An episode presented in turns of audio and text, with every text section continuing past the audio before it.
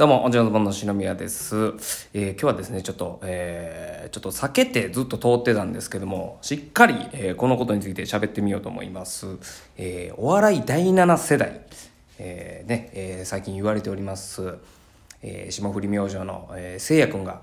えー作った言葉といいますか、お笑い第7世代ということで、えー若手の台頭が非常に、えー目覚ましい、えー感じで皆さん活躍しておられますけども、えーじゃあ僕は、えどういうふうに、え見てたかっていうのを今日ちょっとお話したいんですけども、えお笑い第7世代ということで、えいろんな番組に出てる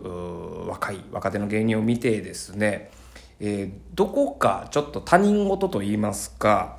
えーまあ俺とは世代もちゃうし、えー見てきたもんも違うしっていう感じで、えーすごいものすごい俯瞰的に、えー見てました。で、えーまあ面白いなっていうふうに言われてるんですけれども僕も実際ネタえーっとねまあがっつりはね、えー見たことなかった。いや見てるんですけどもどこか面白いっていうふうに認めたくなくて、えーふわっと見る、えーがっつり見れるような環境でもちょっとこうふわっと見るみたいな感じでまあまあまあ面白いけどなみたいな、えーまあ老害ですよね。えーうん変なプライドはないと思うんですけどまあプライドなのかなこれが。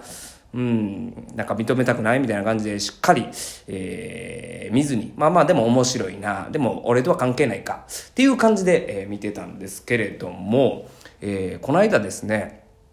アベマ t v のスピードワゴンさんの番組で、えーエモネタ選手権っていう企画がありまして、で、そこで僕がですね、えーエモいネタに、えー憧れてる、えーエモいネタできないけども憧れてる芸人っていうふうに、えーゲストで呼んでいただきまして、えーで、そのエモいネタをやるコントの芸人たちを見る、ネタを見るっていう、えー番組があったんですけれども、で、そこに、えー出てきたのがですね、えー、かがや、かがやとおザ・マミがですね、第7世代から、えー、2組出てたわけでございます。で、えーまあ、かがや、えー非常にもうね、お笑い好きな人はもうみんな、えー面白いっていうのは周知の事実で、えーなんだったら、わこんなコント見たことない。すごい、あの、業界でも評価高いのは知ってるんですけれども、先ほど申しました通り、面白いけどなみたいな感じですね。まあ、がっつり見てないんです、はっきり言って。えーえー一からしっかり見ることもせず、うんまあ、キングオブコントとかでね、えー見ましたけども、それも、あもうまあまあ面白いけどな、そこまでか、みたいなね、あどの目線やねん、えーえらい上から目線やな、みたいな。思われる方も、えーいらっしゃるかもしれませんが、まあそんな感じで見てたわけでございます。で、えーまあその番組でございますから、えー ね、そんな、あふわっと見るなんてことは、えーできず、うんしっかり、えー見るという機会を与えていただいたわけでございますけども。で、もうこんなにがっつり見たのは、だから初めてかもしれないです。避けて避けてきてて、えーやっと、まざまざと、えーその面白さ、実力を見させていただいたわけですけれども、はい、あの、ちょっとね、遅くなってしまったかもしれませんけども、言わせていただきますね。面白いね。これかと。あ、みんなが言うてる面白いのって、これか。かがや、面白いですね。めちゃめちゃ面白かったです。えーその時やってたネタはですね、えー、Bluetooth の、えーイヤホンのネタなんですけども、おまあ最初はですね、えー、Bluetooth のイヤホンをこう Bluetooth 持ってない、えー友達にこう自慢するみたいなとこが入るんですけれども、まあそっから、えーコロコロコロコロとすごい勢いで、え変わっていくコントなんですけれども、これがすごいんですよね。ええ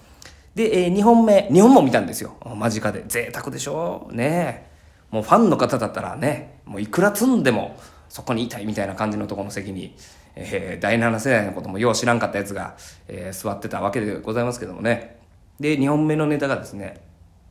くら寿司。くら寿司が、あね、回転寿司のくら寿司がなくなってしまう、とある田舎町の夫婦のコントなんですけれども、まあ、そこからまたこう、ぐーってね、あの、転がっていくわけでございますけども、えっとね、ちょっと初めての体験といいますか、まあ、そのエモネタ選手権ということなんで、まあ、エモい、あのこう、感情にグッとくるようなコントだったりするわけでございますけども、あのね、面白くて、で、えー、僕のね、あの、笑う時のパターン2つあって、面白いけど、まあ、声出すほどじゃないなと。あと、あ、もうこれはもう声出して笑っちゃうなっていう、この2パターンだけだったんですけど、輝がですね、3つ目を与えてくれたんですね。声出して笑いたいけど、声出したくないっていう。はい。声出しちゃうと、なんかこう、重要な、えー、一語一句を聞き逃しちゃうんじゃないかっていうことで、声出したいけど、こう、ぐっと抑えるっていう、なんとも初めての感覚のコントを見せていただきまして、うん、もう遅いですよ、もう業界の人も散々言ってますし、えー、ファンの方もたくさんついてるから遅いんですけども、めっちゃ好きになりましたね。えー、面白いですね。うん、お笑い好きやなっていうまあでもお笑い好きやなっていうのはね、あの全然知ってたんですけども。あここまでかっていう。うん。僕らが若手の頃の20年前ですよね、えー、まあ今も全然若手なんですけども。20年前のコントってボケて突っ込むみたいな。やっぱ突っ込みえー、漫才でもツッコミやってコントでももちろんツッコミあるっていうのが、えー、オーソドックスなコントだったんですけどもう加賀屋のコントなんかもうツッコミなんか一切ないですし表情トーン、えー、顔の筋肉、うん、雰囲気あと指とか体の一つ一つの所作所作だけで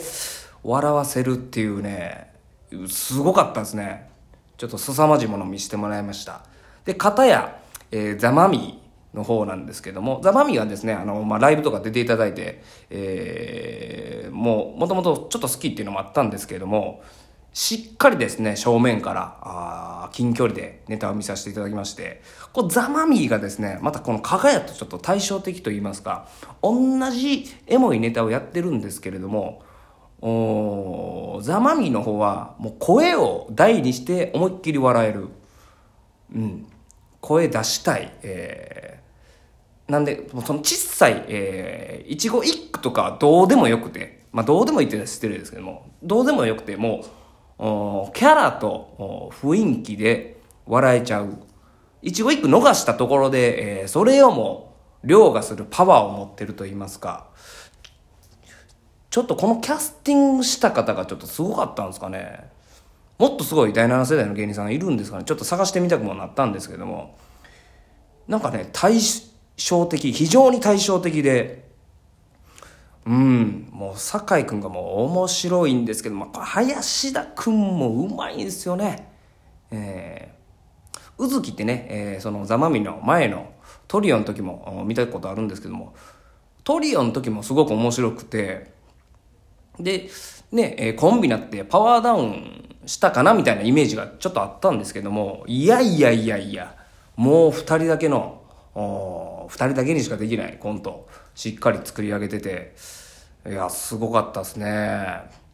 あそれは第7世代すごいわっていう感じで、えちょっともうこれからですね、えー、まあ他にも面白い芸人さんいっぱいいらっしゃると思いますけどもちょっとこの2組を特にちょっと追って、えー、いろいろネタも掘ってみていきたいな。そして、えー、自分もですねえー、まあ、先輩、まあね、えー、名前だけかもしれませんが、一応芸歴は長いことやっておりますので、そこに刺激もらいながら、え、自分も面白いことできたらなと思います。ちょっと今日、えらい熱い話になってしまいましたけども、はい。はい。そして改めて、えー、ちょっと、えー、第7世代を舐めてましたと